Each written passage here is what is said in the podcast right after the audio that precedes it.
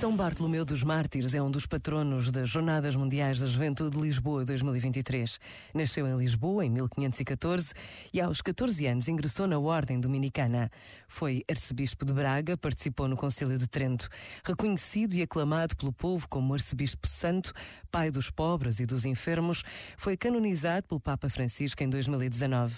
Por vezes, basta a pausa de um minuto para conhecermos mais um santo português e para rezarmos pelos bons frutos da Jornada Mundial da Juventude Lisboa 2023.